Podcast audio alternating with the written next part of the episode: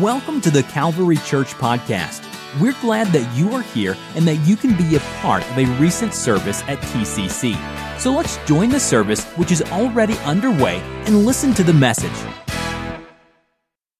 A little boy was sick on Palm Sunday, and today is Palm Sunday.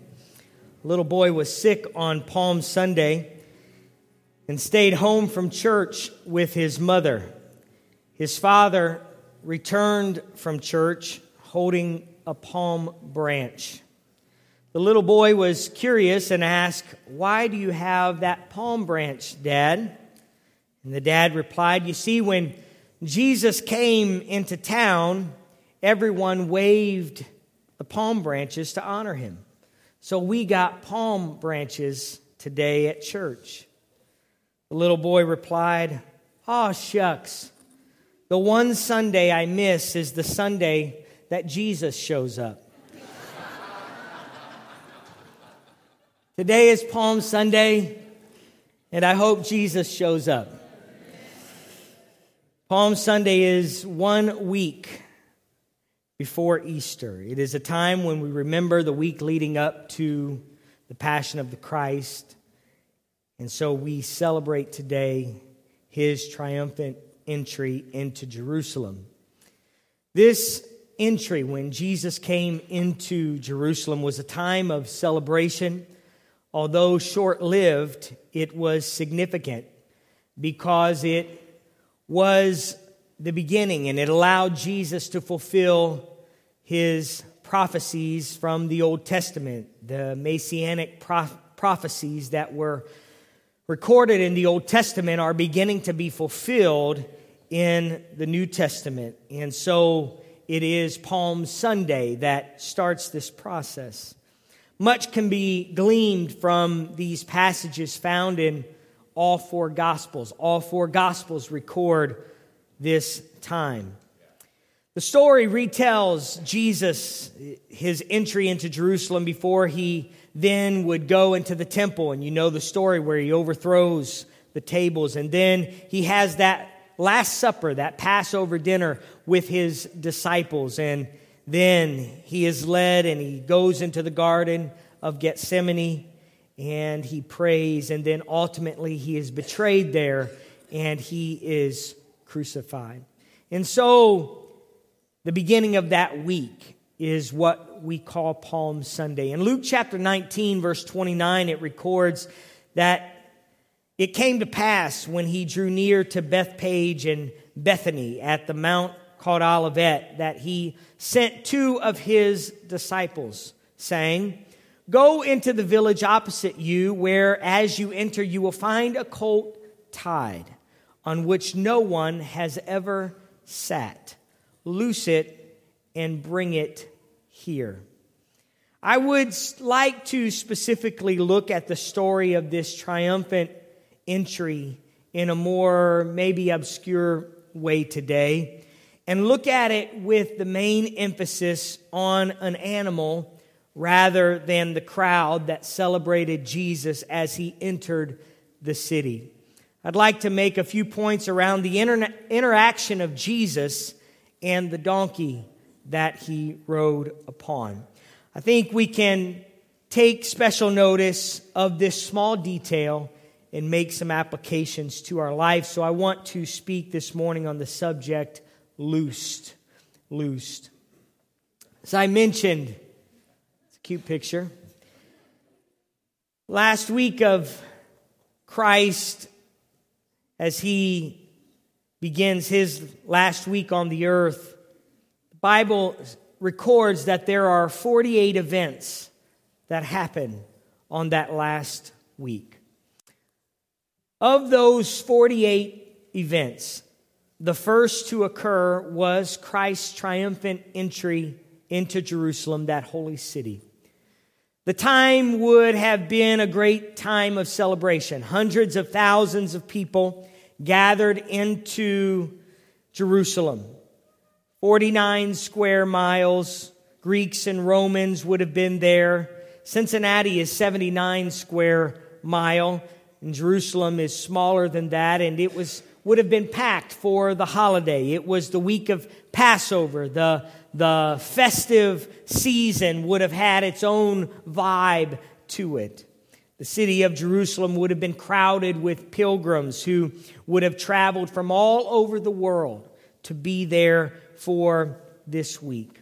Every inn, every hotel, motel would have been booked, and uh, the ground would have been covered with tents of pilgrims who have made their way to join in the celebration.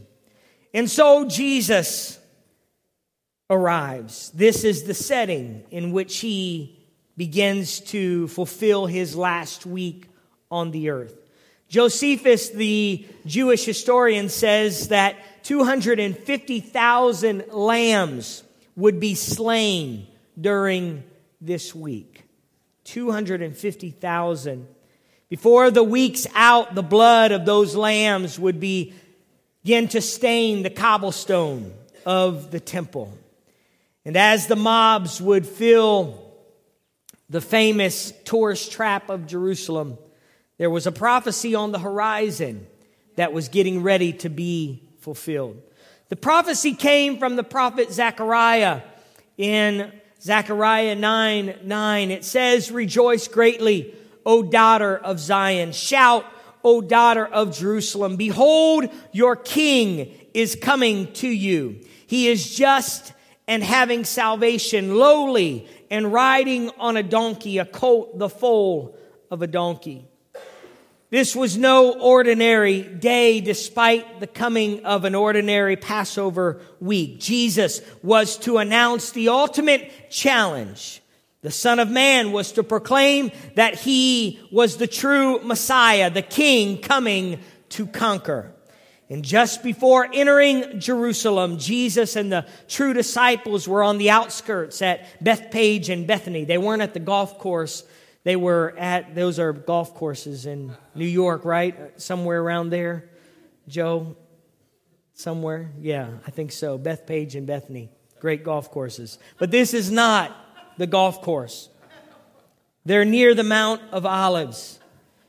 And Jesus said to his disciples, Go into the village opposite you, where as you enter, you will find a colt tied on which no one has ever sat. Loose it and bring it here. Tells him to go steal a donkey. That's essentially what he's saying.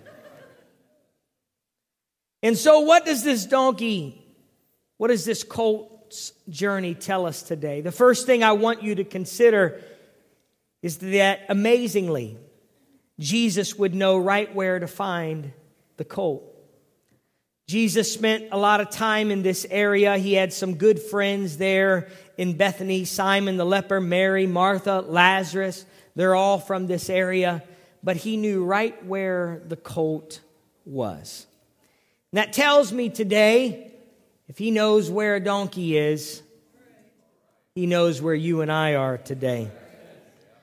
Jesus knows where we are.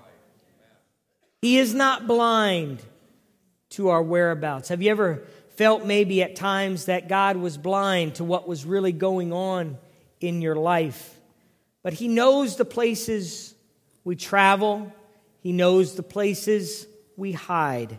He knows the places we feel stuck to. He knows the traps. He knows the habitual sin that we seem like we can never get loosed from. He knows the past that we are chained to. God knows right where you are today. He knows the highways that you drive to work. He knows the routine of your day. He knows the frustration of your relationships. He knows where to find you.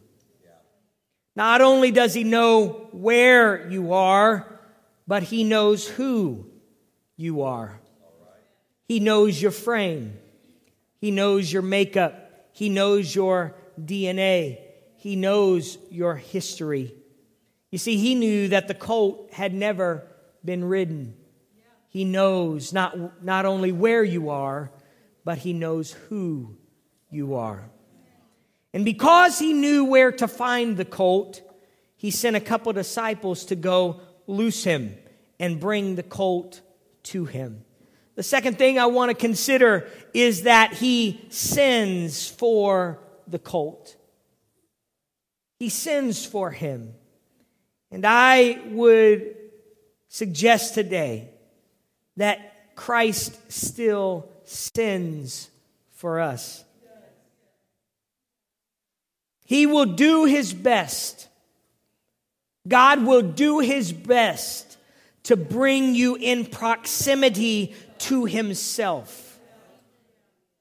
He will do his best to make it possible for you to come close to him. He wants to be in relationship to you. And when it seems you're just tied up with nowhere to go, not sure about your purpose in life, it seems that God will send someone God will send something in our life that gives us the permission to be set free. And what I think of those who, of us who call ourselves disciples should take note of is that Jesus did not miraculously let the colt go. He chose to send disciples to go and loose the colt and bring it to him. It was his disciples that untied the colt. And we are reminded today that we who are followers of Jesus Christ, disciples of Jesus Christ, are a part of God's plan to loose those who are bound. God is not just miraculously letting people go, but He invites us to be a part of the process. This would again show up in the story in the Gospels when Jesus would show up to a man named Lazarus who had been dead in a tomb.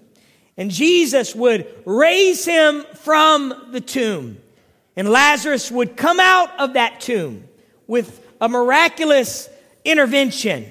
But the Bible says, ironically, that he comes out with the grave clothes still wrapped around him. And there he stood bound with all of his grave clothes. Jesus had done what Jesus could do. They did not have the power to raise him from the dead, but he called them to do something that they could do and that was to unwrap him so he could be set free.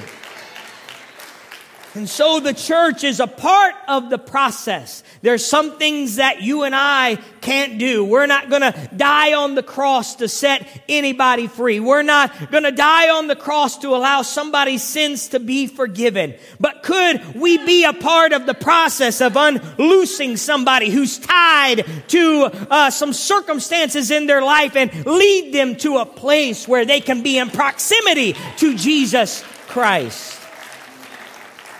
The church is a part of God's plan.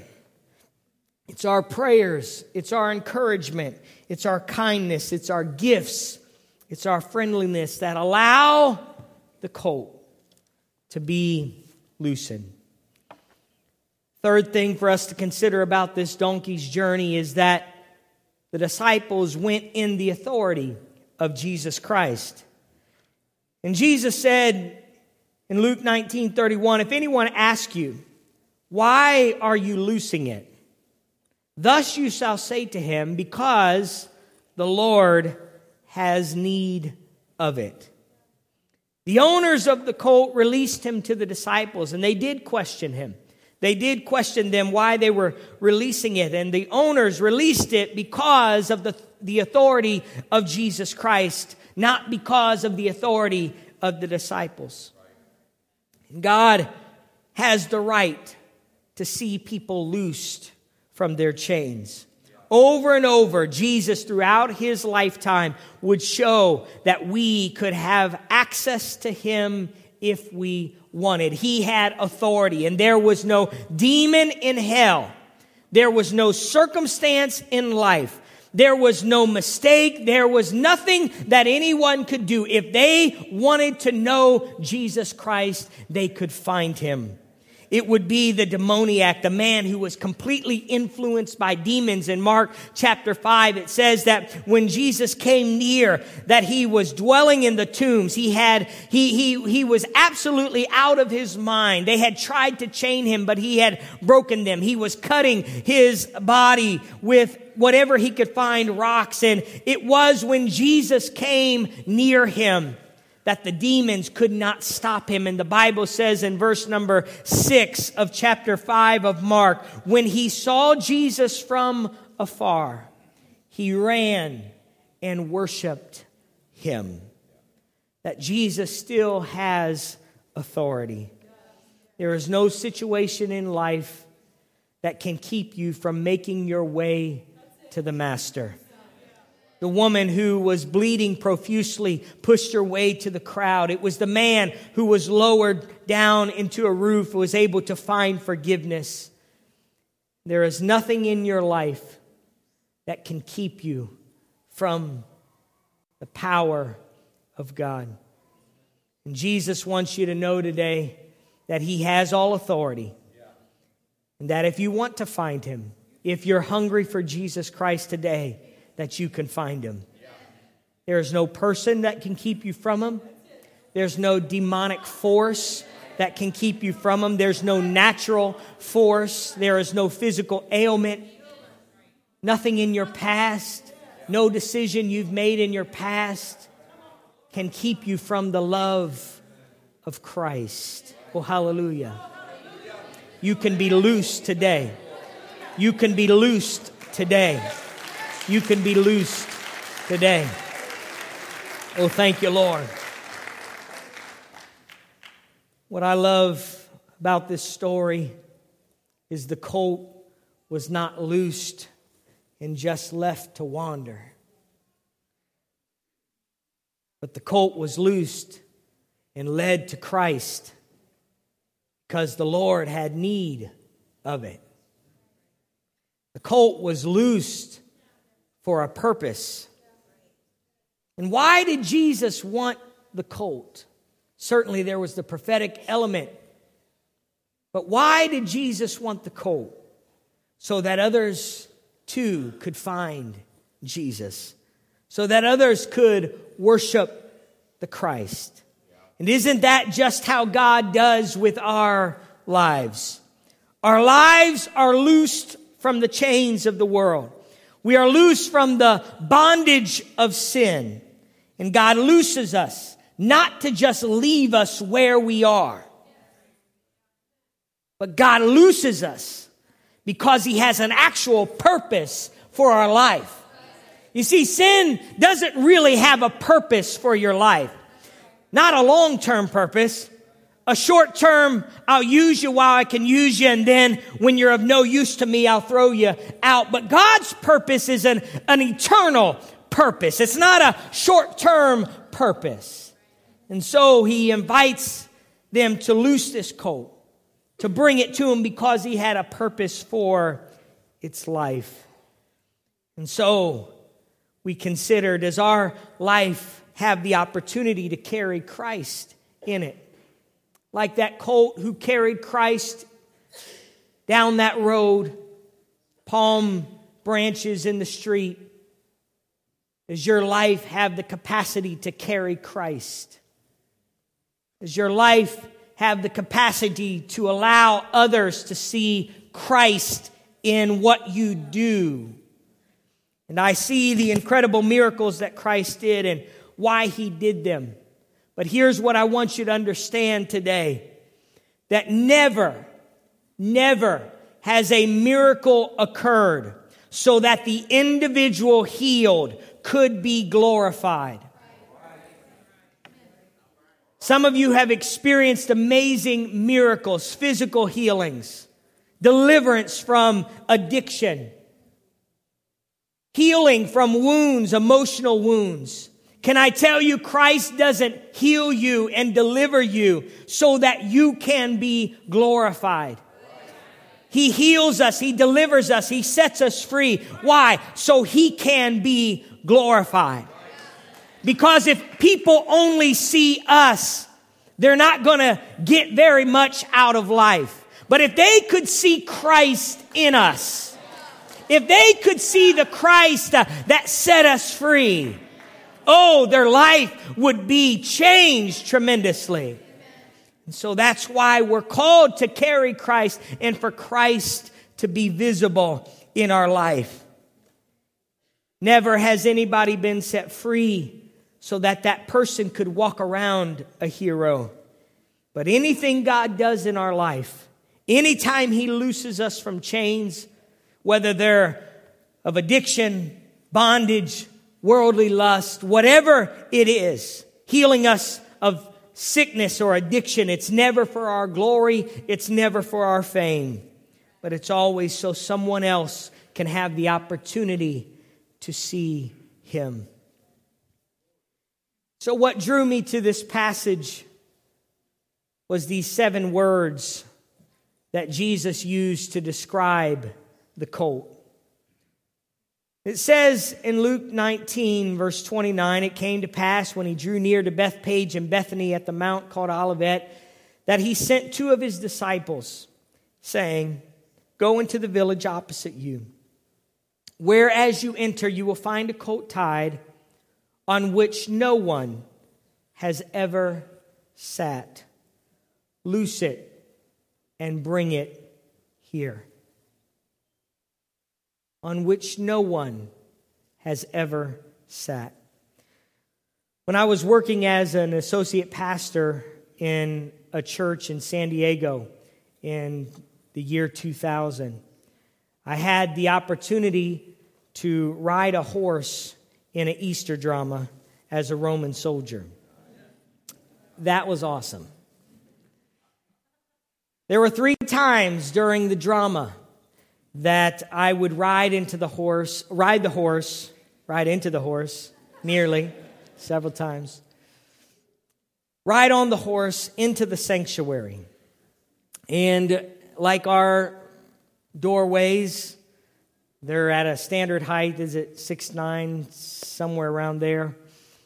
And so riding in, I'd have to come into the sanctuary and ride down, come down the left aisle, cut across, and then go out the back. And uh, you'd have to duck your head to get into the sanctuary.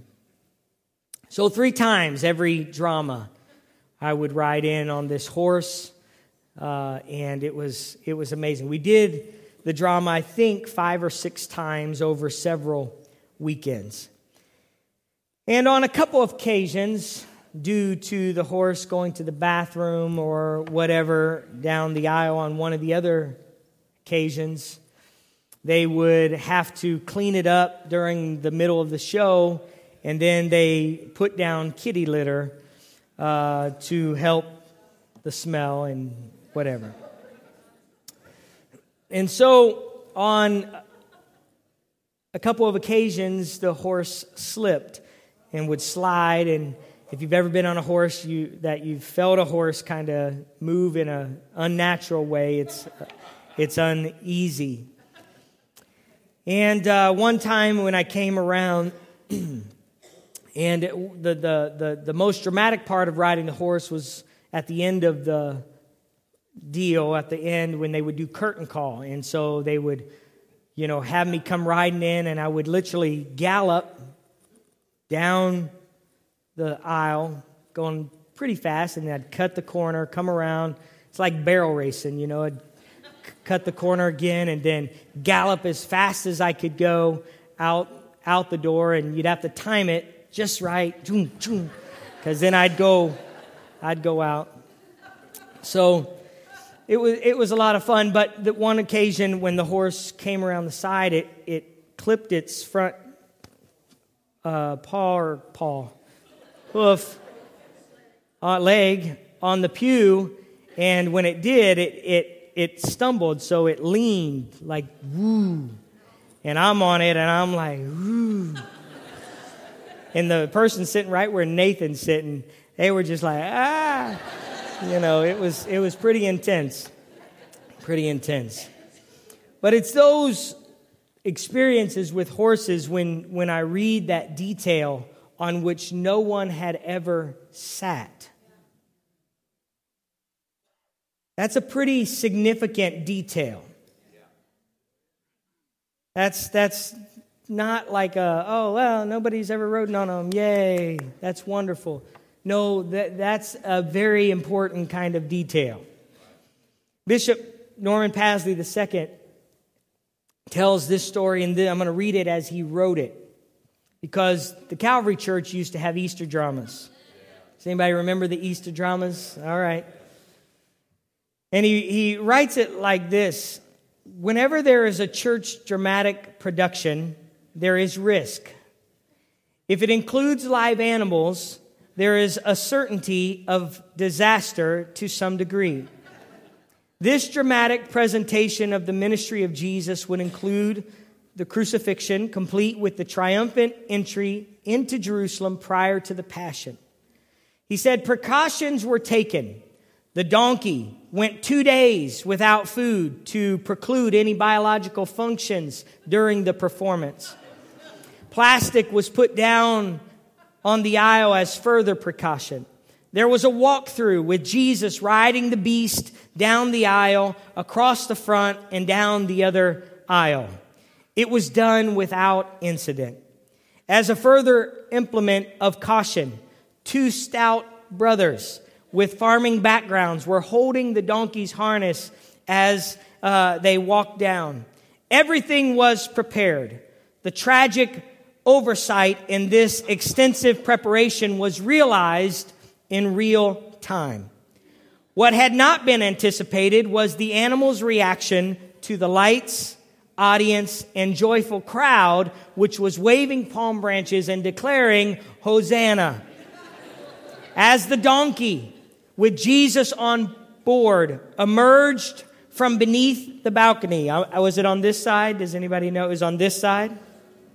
As it emerged from underneath the balcony, find my spot. The, the sudden burst of light, the proximity of the crowd, and the waving extras spooked the startled animal, and he bolted. The lads held firm and kept him from a full gallop.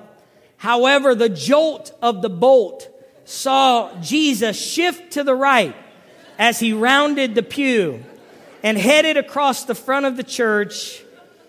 It was the actor slide to the right at about a 30 degree angle. So he's riding now. Jesus is riding like this. And to remain on the beast, the mounted actor dug his knees into the side of the donkey, further spurring him to accelerate. However, a full run was averted. What did happen was the actor rounded the corners hands lifted to greet the crowd, with palm branches at an angle that was precarious to say the least. The donkey's portion was eliminated from future performances. So, again, to ride a donkey that was never ridden would have been quite, quite significant. And when I read that statement, I, it takes takes me a little bit to realize what Jesus was doing. I was at a rodeo in San Diego one time where one of the competitions was, I wasn't in the rodeo, I was watching the rodeo.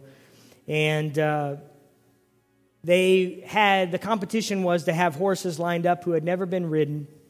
And the, the, the goal was for a cowboy to put a saddle on it and try to ride, ride it as whoever rode it first won. And I watched as these horses went absolutely crazy to the point that one guy got knocked out, right? I was sitting there very close and got knocked out, and the horses just jumping all around him, and it was, it was a pretty scary thing to watch. And for Jesus to ask for a colt that was never ridden was a very significant detail. So, what does it speak to us today. I think it tells us today that if He's going to be glorified, He wants to receive glory out of your life. If He's going to find purpose in your life, which I think He's going to, He wants to find purpose out of your life, then we have to submit to the Master's touch. We must surrender to His hand. That colt had to surrender to the Master's touch. It wouldn't have been a natural thing. But he said, You know what? I'm going to submit to the Master's touch. And because of that, my life will find purpose and my life will have meaning. I promise you today that if you will submit your life to the Creator of the universe, Christ can receive glory out of your life. Christ can get meaning out of a seemingly meaningless life or meaningless circumstances. And so it's through this cold that submitted to the touch of the Master, the touch of the Creator, that he rides through that road and they cried out, Hosanna, Hosanna. Blessed is the King who comes in the name of the Lord. It literally means save now, save now. Hosanna, Hosanna. And as we consider the donkey on Palm Sunday, I was reminded of something Wayne Rice wrote concerning the donkey. He was a, a pastor. And he wrote this You wonder if the donkey awakened the day after carrying Jesus through Jerusalem, his mind still savoring the afterglow of the most exciting day of his life. Never before had he felt such a rush of pleasure and pride. He walked into town and found a group of people by the well. I'll show myself to them, he thought. But they didn't notice him. They went on drawing their water and paid no mind. Throw your garments down, he might have said crossly. Don't you know who I am? They just looked at him in amazement. Someone slapped him across the tail and ordered him to move on. He probably muttered maybe to himself, These miserable heathens. I'll go to the marketplace where the good people are. They will remember me. The same thing happened. No one paid any attention to the donkey as he strutted down Main Street in front of the marketplace. The palm branches, where are the palm branches? He shouted. Yesterday you threw palm branches. Hurt and confused, the donkey returns home to his mother. She says, Foolish child, don't you realize that without him, you are just an ordinary colt. Just like the donkey who carried Jesus in Jerusalem, we are most fulfilled when we are in the service of Jesus Christ.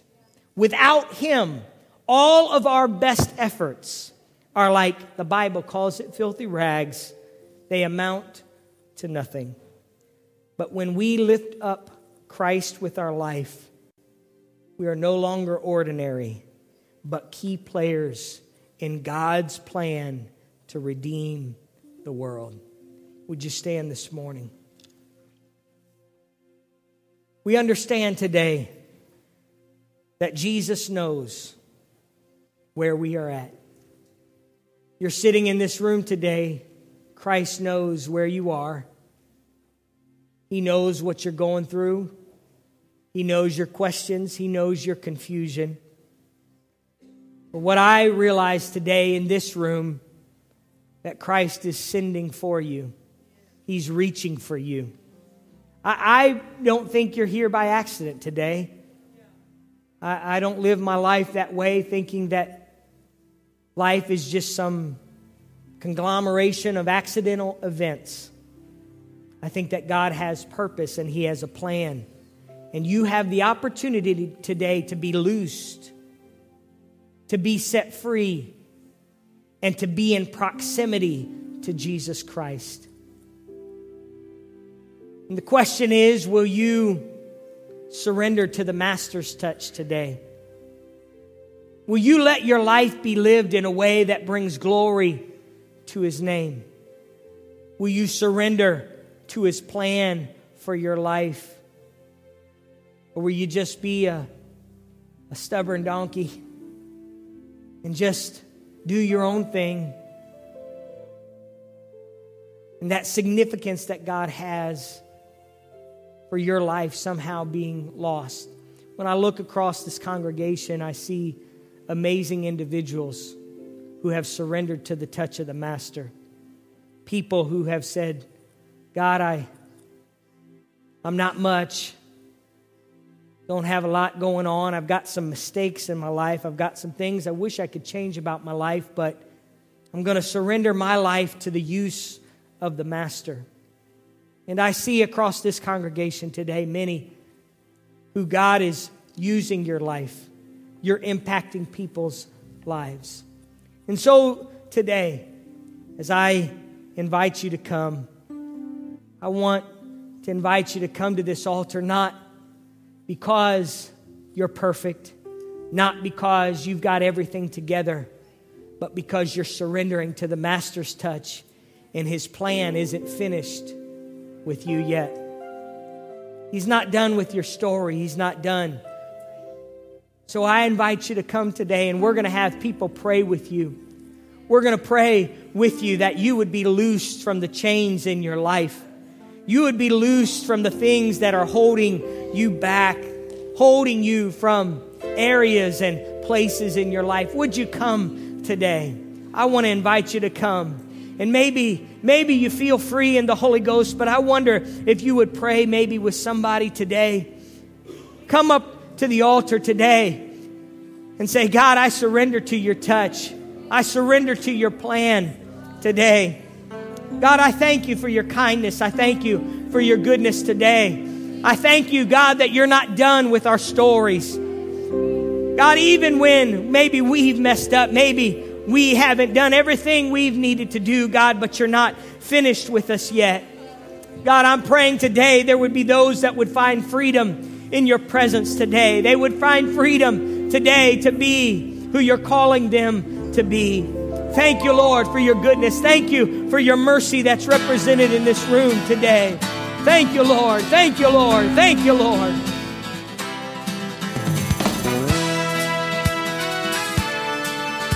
This podcast was brought to you by the Calvary Church in Cincinnati, Ohio.